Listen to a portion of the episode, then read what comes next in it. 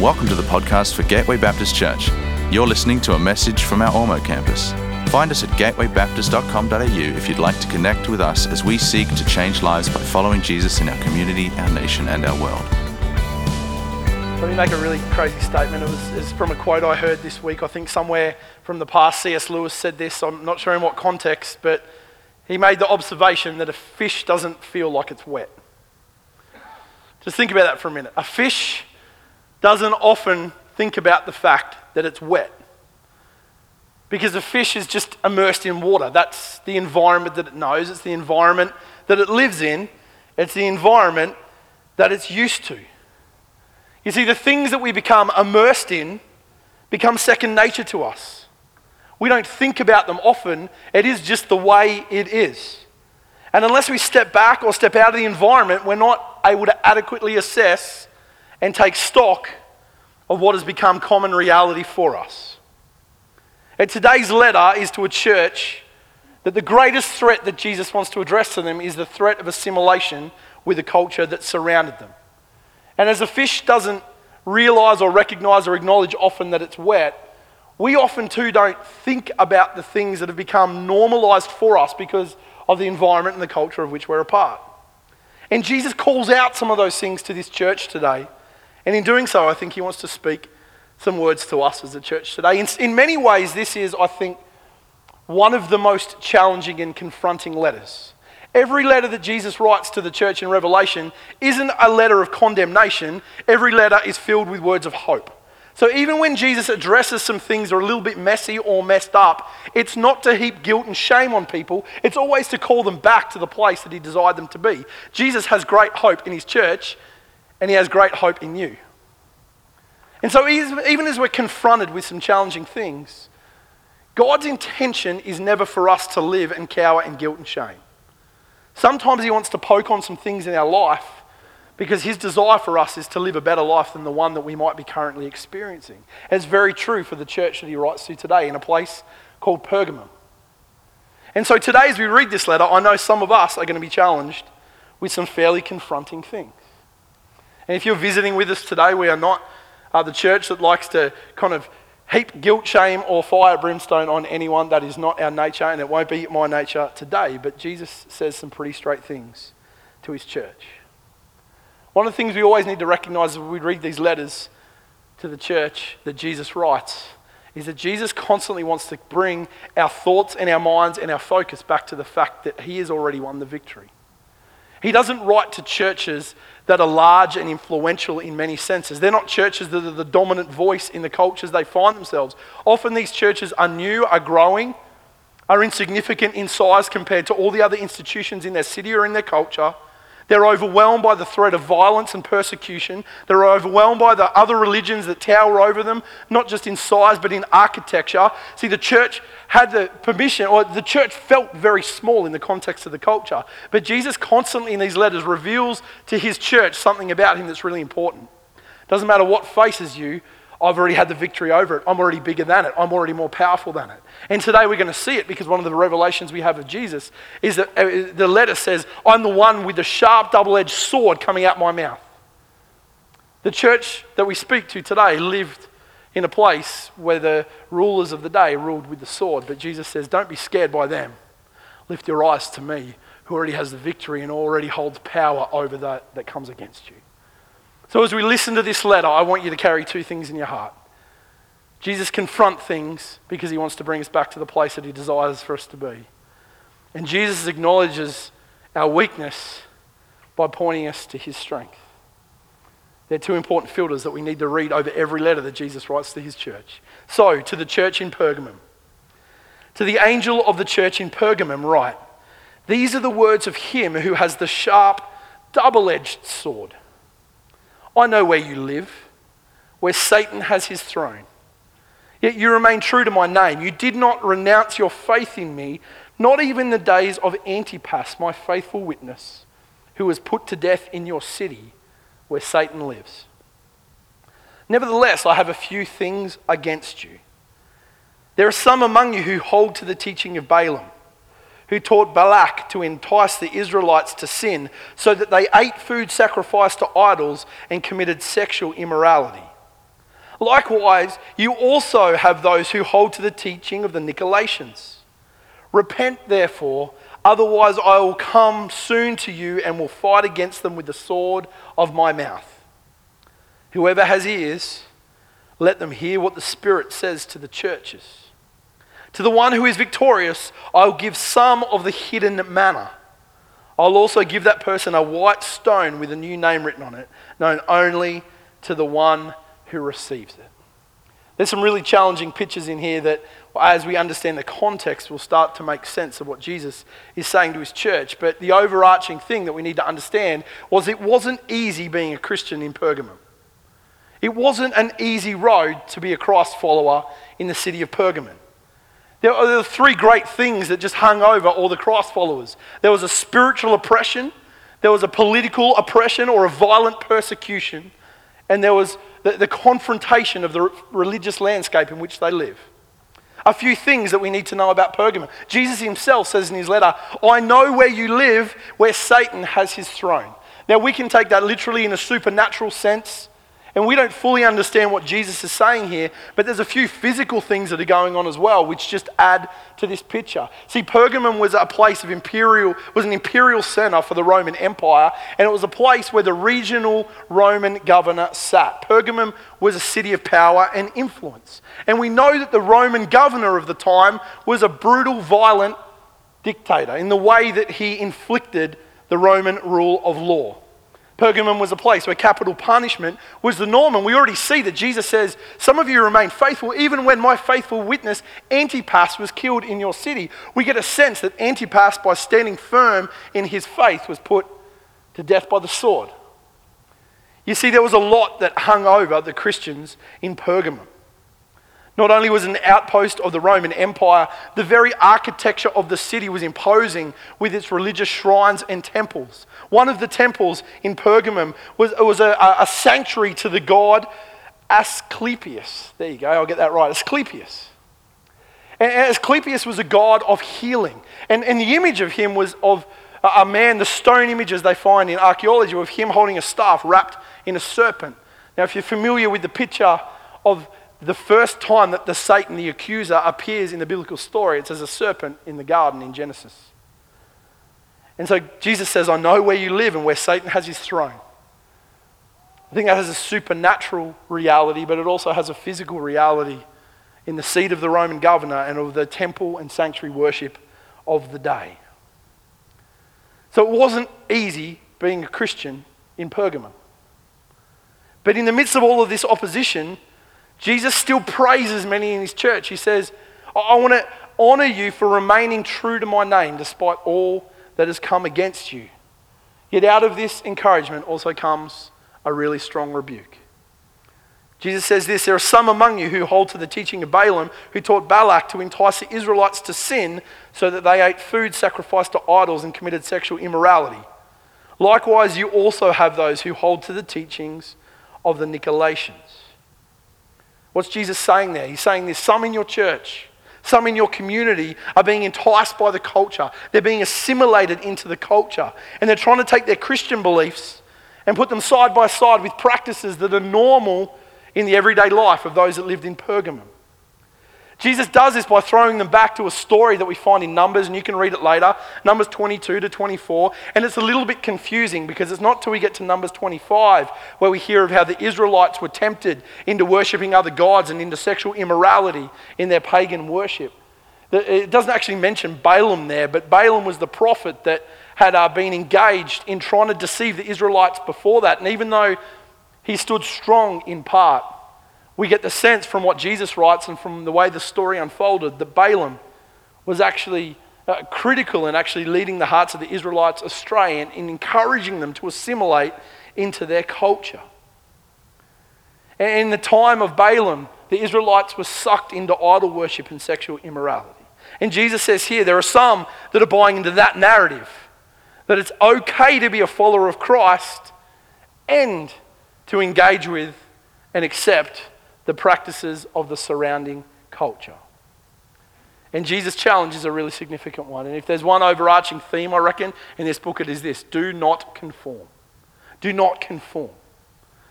Conformity is a, a really powerful thing in our life, isn't it? Conformity is a really powerful thing. We, we all conform to some level. Some of us wear clothes to conform to others because we don't want to stand out. I mean, just go and search 80s fashion and ask yourself the question of what would bring anyone to wear that? I mean, I think that sometimes with the get up that my kids walk out in. And so I just think, well, should I just join them? Maybe I should cut a hole in my jeans, drip a little bit of kind of chlorine down the side, and you know, make them a little bit tighter. But none of us want to see that, do we? And that probably won't help Wednesday night be positive for me. But we all struggle with the challenge of conformity. And we conform for a number of different reasons. In the church in Pergamum, people conform to avoid persecution. I mean, you'd have to be aware of what happened to those that didn't conform. I mean, Jesus names it. Someone they all would have known that would have been part of their community, Antipas, stands strong for what he believes and finds himself dead because of it. They saw the first hand consequences of disobeying the law of the land and the law of the current culture. And so, to avoid persecution, they chose to conform and assimilate with the culture. You know, for us in the church today, our threat is not violence, but maybe we conform because the threat against us is the threat of isolation or being left out or missing out or being discriminated against or being ridiculed. Whatever it is, conformity is a strong pressure. And so sometimes we take the easy route and suppress our Christian beliefs and values and outwardly embrace the values and practices of our culture as an attempt to avoid standing out or being singled out. You see, sometimes conformity is a protection mechanism because we don't want to stand out and be persecuted for what we actually believe. And some of you in your faith, the greatest challenge for you is you just, you just would rather be part of the group and not be known for who you are, and so you don't make a big deal of it and you just kind of fade into the background. You're a Christian, but you're actually happy for nobody to know that you're a Christian because it's just easier for you. And sometimes we have conformed to avoid persecution. Sometimes we just have a deep desire to be accepted. And I want to say to the young people here one of the greatest pressures on your life is the desire to be accepted. I mean, all of us want to be loved and valued and accepted. And sometimes we can choose behaviors that even though they go against the fabric of what we know and what we believe and what we think is good and healthy for us, we go with them because we just want to be accepted by the crowd.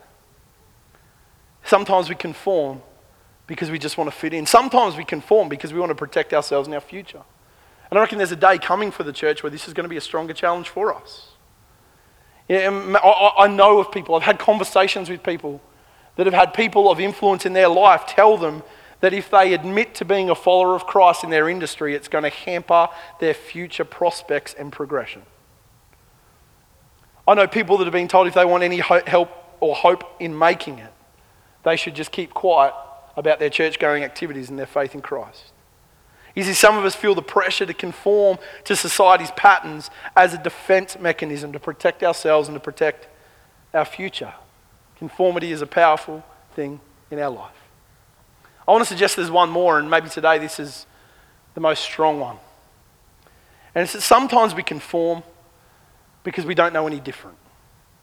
We've become so immersed in our culture as a fish doesn't know that it's wet.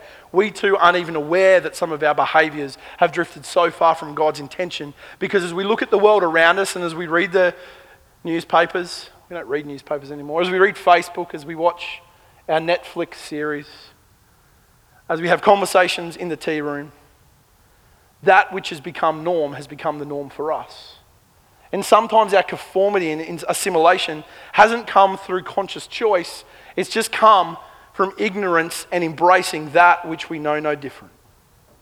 We now live in a generation, and young people and parents of young people, you're growing up in a generation now where Christian belief and thought and practice is very much in the minority.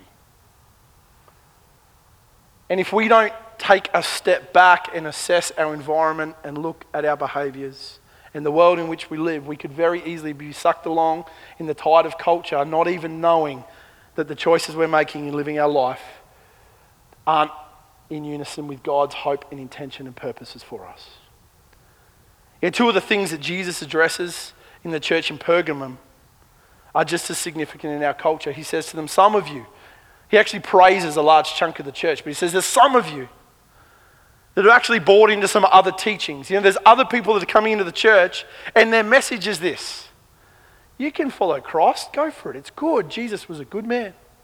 He was a good man. He's got some good things for you, but you don't have to be exclusive in that. There's some other things that this world offers that you can enjoy. And that was the teaching that was coming into the church. You can engage in all kinds of weird and wonderful practices and acts. It doesn't have to be in opposition to your faith, it can sit alongside it. And so there was this threat of assimilation. And the two things that Jesus calls out in his church is this idolatry, in other words, choosing to worship other gods. We don't think about idolatry a lot in our day because we don't have a whole bunch of ancient temples in a religious sense that just surround us. I mean, Pergamum, the whole geographic center and the whole way that the city was set up, everywhere you looked, there were shrines and temples and places that demanded your worship of other deities. But idolatry in our time and our culture looks very different. But idolatry is whatever we actually make the ultimate thing in our life that we bow our knee to and give all of our time, our attention, our devotion, and our love. And so for some of us, our idolatry is found in success. For some of us, it is found in possessions. For some of us, it's found in a relationship.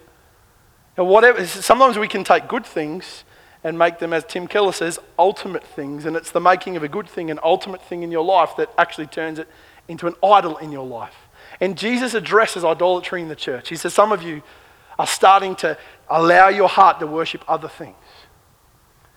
But more than that, he says, Some of you are actually getting sucked into the practices of the surrounding culture. And he calls out sexual immorality.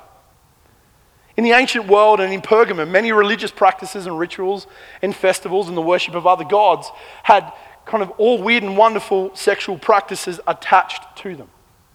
Many of the festivals and the way that people worshipped and called out the fertility gods, for instance, involved all kind of messed up stuff that happened in the temple courts. And as the church of Jesus was observing it, some were being sucked in to this lifestyle and this practice. You know, we've got to be really careful today that we don't think that the challenges we have in a sexualized culture are brand new.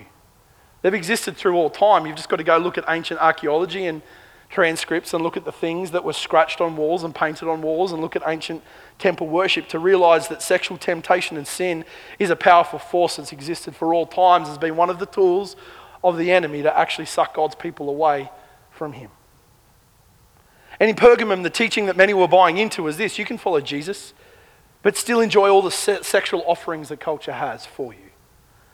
And I'd say the same is true in our culture. And I want to talk about that for a couple of minutes today. And for some of you, this is the first time you've probably been made feel awkward. All of my kids are in kids' ministry, so that's all right. They won't feel awkward. I'll just make them listen to the podcast later. But we live in a time where sexual practice, expectation, and norms are misaligned with God's heart and intention for his people. Let me say that again. We live in a time and a culture where sexual practices, expectations, and norms are misaligned with God's heart and intention for his people. Yet often in the church, and this is a rebuke on me, we haven't always helped people to understand what a godly view of sexual discipleship actually is. So let me take a few minutes to talk about that this morning. And we live in a culture where the narrative is this if it feels good, it's okay. In other words, your feelings become the barometer of what is right and wrong. Now, we don't want to interrogate that because if we actually think in that, we know that there's some people that have misjudged feelings and go into areas that we all know are wrong, but we like for ourselves to think that if it feels good, it's got to be okay. We live in a culture that says as long as everyone consents, it's okay. We live in a culture that says as long as no one gets hurt, go for it, enjoy yourself. We live in a culture that says that sex stands alone outside of commitment, relationship, love, value, honor, intimacy, etc. These things don't matter. We live in a culture where sex is idolized, celebrated, and in our faces every day. And God is an old fashioned fun suppressor on the wrong side of history. We live in a sex saturated culture that invites us to engage in its practices. The, the, the, problem is, I don't know if we've been really great in discipling the next generation. And so I think many of our young people step into this culture and accept what is normal is what is normal in the church as well because we haven't actually given them a better picture of what God has intended for their life. I, I don't know, but here's a challenge to parents. Have, have you ever sat down and had that awkward conversation with your kids about what a godly sexual ethic looks like and how that outworks in practices as they start to find their way in relationships? It might be the most awkward conversation you might have, and I've got some funny stories about how that's gone for us that I can't tell from this stage.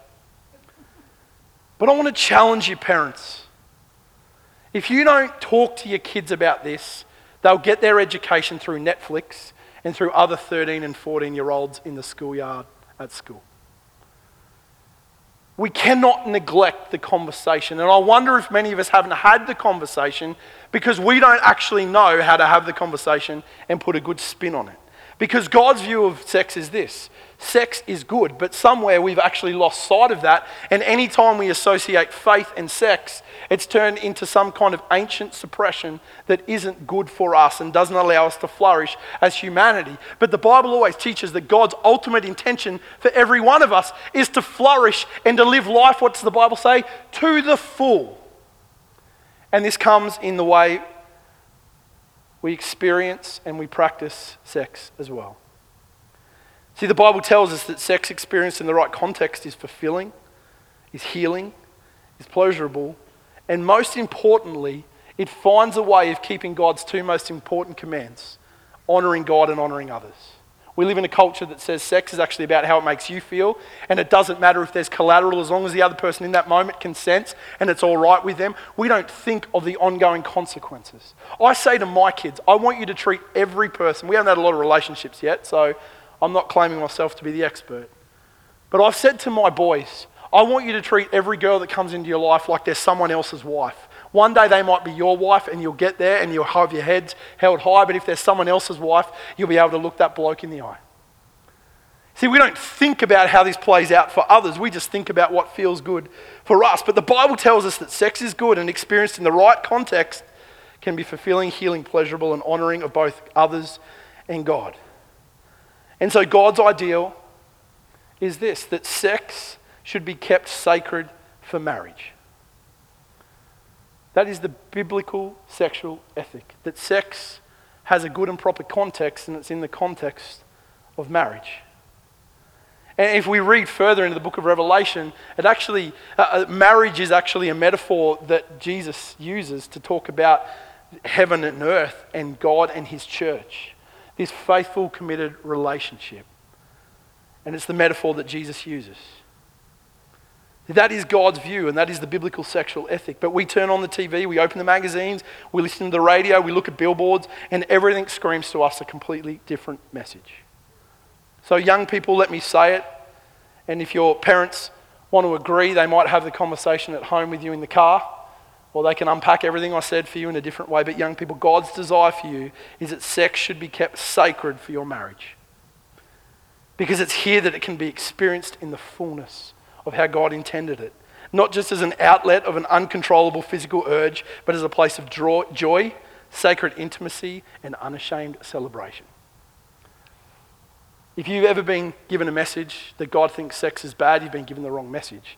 God just has a context in which it can be celebrated and enjoyed that won't bring harm to you and won't bring harm to others. The problem that we have always when we have this conversation is if we go back to the book of Genesis, what happened in the Garden of Eden, the serpent came. Came up to Adam and Eve and said, Did God really say that?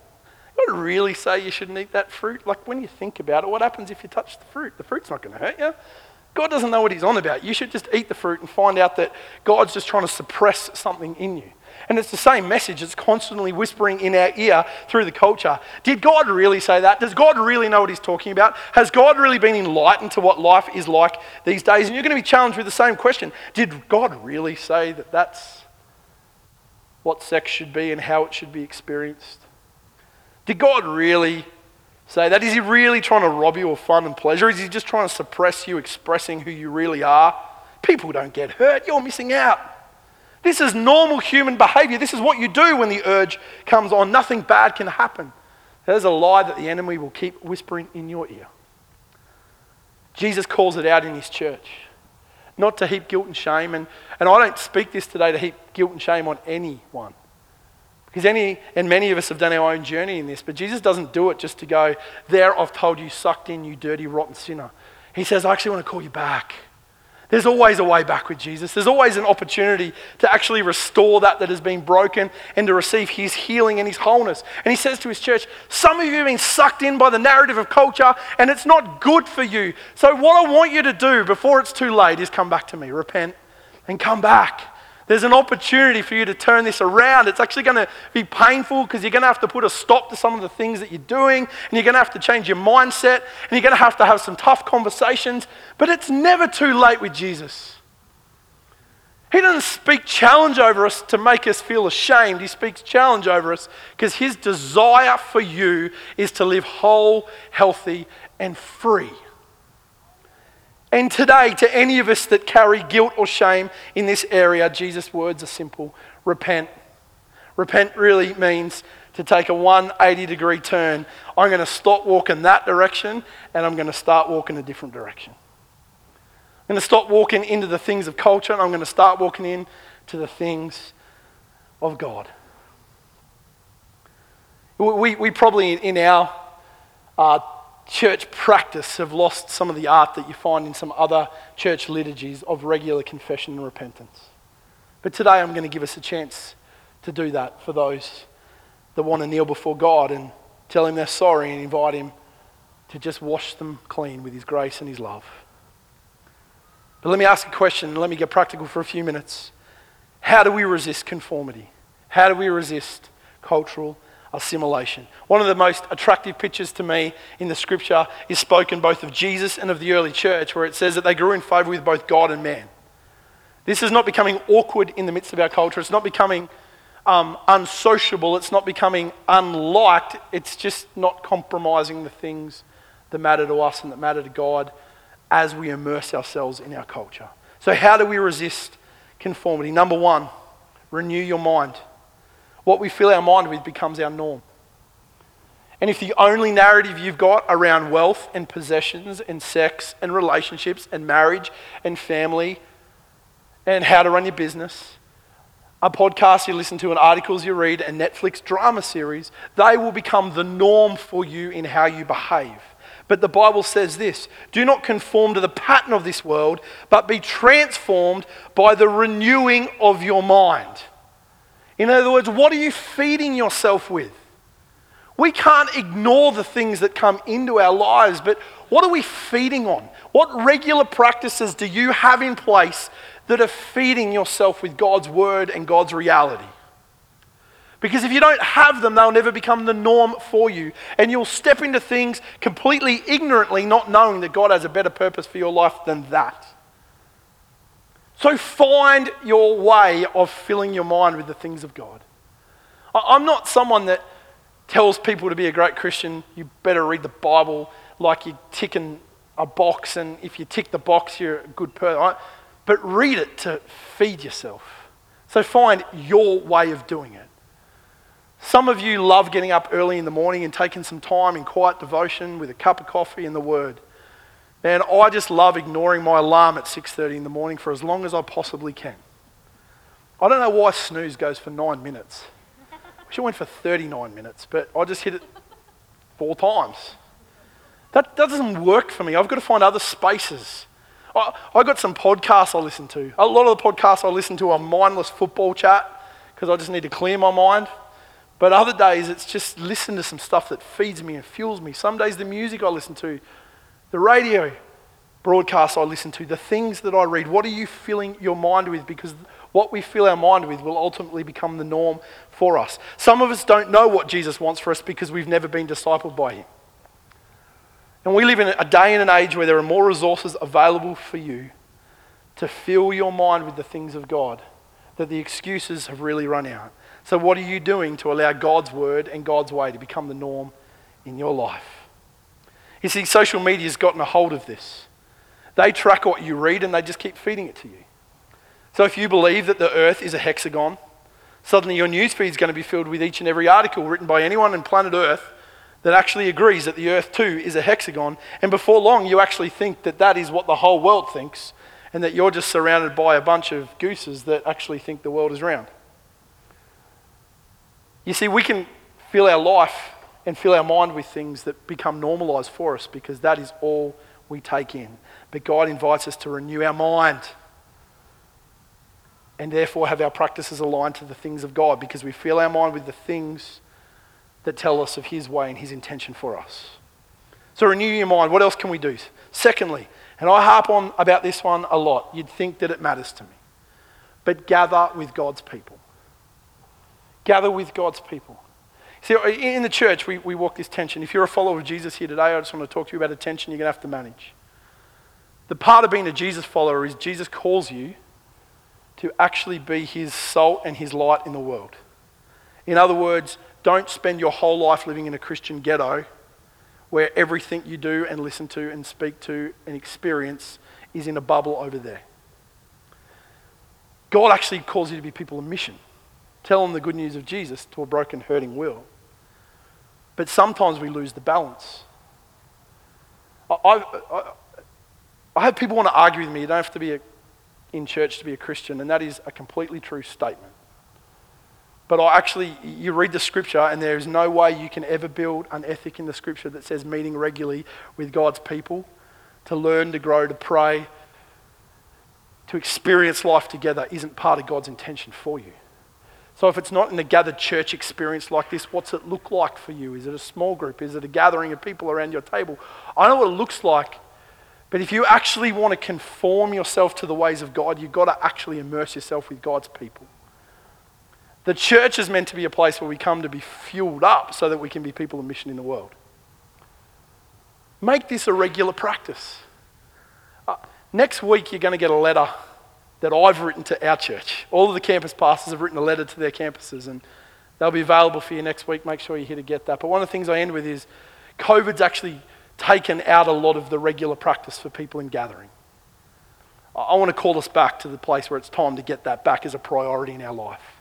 Not as the thing you do when the five other better options fall off and it's a wet day and you need to get the kids out of the home, but actually as God's gift to you to actually help you grow and be whole and know the life that He's called you to. So being with God's people really matters. Make it part of your practice. If you don't like this group of God's people, find somewhere where it works. Find somewhere where you can grow and learn and become all that God intended you to do.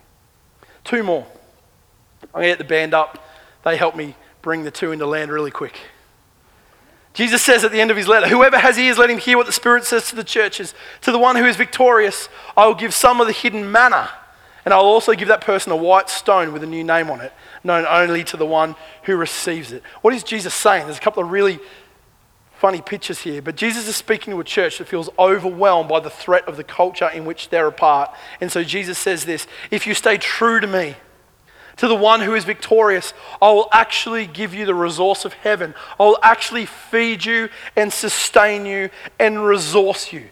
And there is something available to us as believers that have God's Spirit as a mark within us, that He wants to fill us and overwhelm us with His Holy Spirit so that we continue to live in the tension of a culture that is pushing God's people further and further to the edge. But in the midst of that, Jesus says, Don't worry about that because it doesn't matter who's holding a sword, I'm the one that holds a double edged, sharpened sword, and they are nothing to me. You are on the side of the victor. So don't give in because he wants to resource you with the resource of heaven to walk through any challenge that comes your way, to overcome any obstacle in your path, to persist when everything else calls for you to give up. So be filled with the Holy Spirit to walk into all that God has for you. And finally, look to God's good future. There's a little picture here where God says, Jesus says, I will give you a white stone with your name on it. Now, if you read that and you have no context, you go, that's a bit odd. I can't wait to get my white stone with the name on it that no one else knows. But in Pergamum, one of the ways that they invited people to the sacred feasts and assemblies and worship practices in the other religions was you would give someone a stone with their name written on it. it was your ticket to the feast. And so the people that heard this knew that one of the ways you, you actually became someone, you found significance, was to get your ticket to these feasts. You're given a stone with your name on it. And the Christians had to be sitting there going, man, we just, so hard in the face of culture. But Jesus says, hold tight. I've got a stone for you, and it's a white stone. It's pure, it's unblemished. And it's got a name on it that no one can take from you. And it's an invitation to my feast.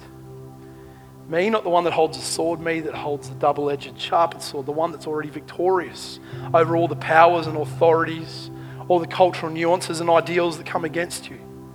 But if you hold on and if you're victorious, you will one day be given a stone with a name on it that is your invitation to God's good kingdom feast. Jesus wants to say to his church, hold on. Hold on. What I have for you is way better than anything you experience right now. You know, sometimes we have to look beyond this moment to God's good future for us. It's a thing that will help us persist when it gets hard. It's the thing that will call us to sacrifice. It's the thing that will call us to give up some of the pleasures of this life because we know that what God has promised and what God has in store is way better than any offering this earth or our culture has to give. But we aren't people that, one of the things that we experience in our culture is we don't live in a culture that understands delayed gratification. We want what we want and we want it now. But Jesus says, hold on, hold fast. One day, if you hold on, what you will get to experience is far better and richer and more joyful. It's a place of greater peace, a greater wholeness, of greater healing greater intimacy, a greater experience than anything this world can have to offer. And those that hold on, one day you'll get your invitation. And you'll walk in with that stone that is white with your name on it.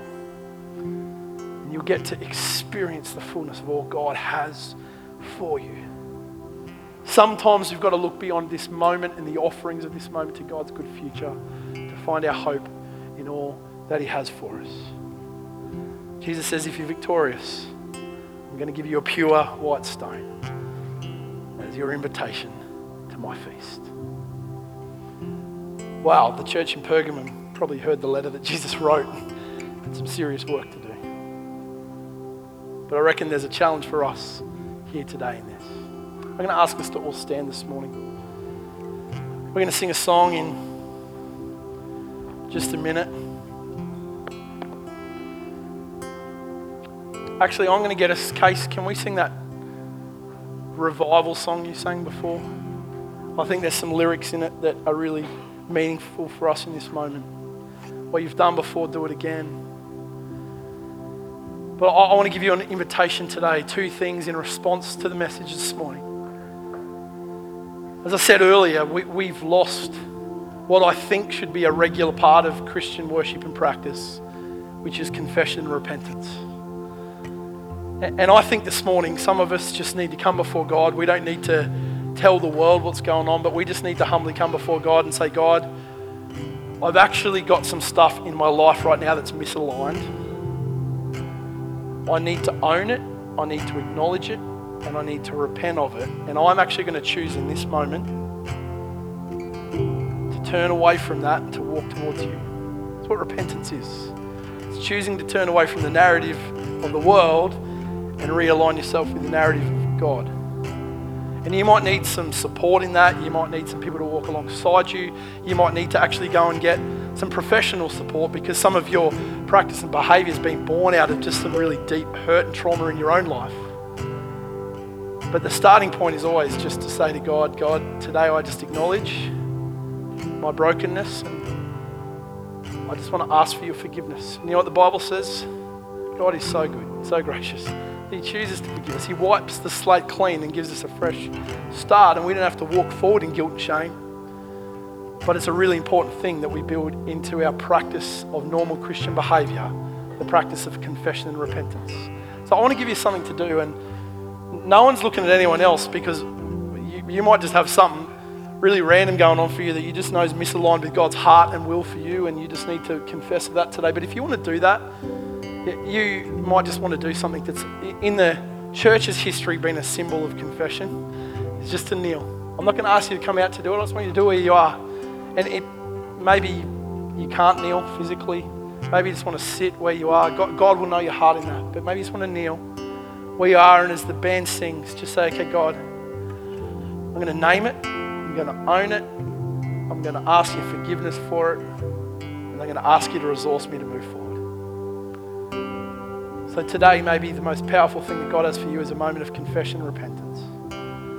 Secondly, God says that for those that are victorious, He's going to give them hidden manna. In other words, there's a heavenly resource that's available to you that God just wants to continue to give to you, to continue to confront the things that He calls you to do with confidence, with hope, with power. And so, as we sing today, if you're just in a moment of complete emptiness and saying, God, would you just fill me with the resources of heaven? We're just going to get some of our team today just available to come and if it's all right, we'll ask your permission just to lay a hand on your shoulder and just ask that Jesus would just fill you with His Holy Spirit, just to overflowing, that the things of God would just pour out of your very being, that He would resource you with the power of heaven into your ordinary everydayness, so that you may continue to resist the, the challenges of the culture in which you live, but may continue to walk forward in power and in mission, proclaiming the good news of Jesus to a broken and a hurting world. So today, maybe you need to get on your knees. Maybe today you need to come forward and let us just pray God's Spirit to fill you to overflowing. Whatever the response you need to make this morning, I encourage you to do it, to have the courage and the confidence to do it. Let's sing together, and if you need to move, why don't you move right now? We hope you've been blessed by this message. We are a growing family and we'd love to see you at one of our Sunday services because everyone who comes through our doors is welcome. You can find out more about our community and locations at gatewaybaptist.com.au.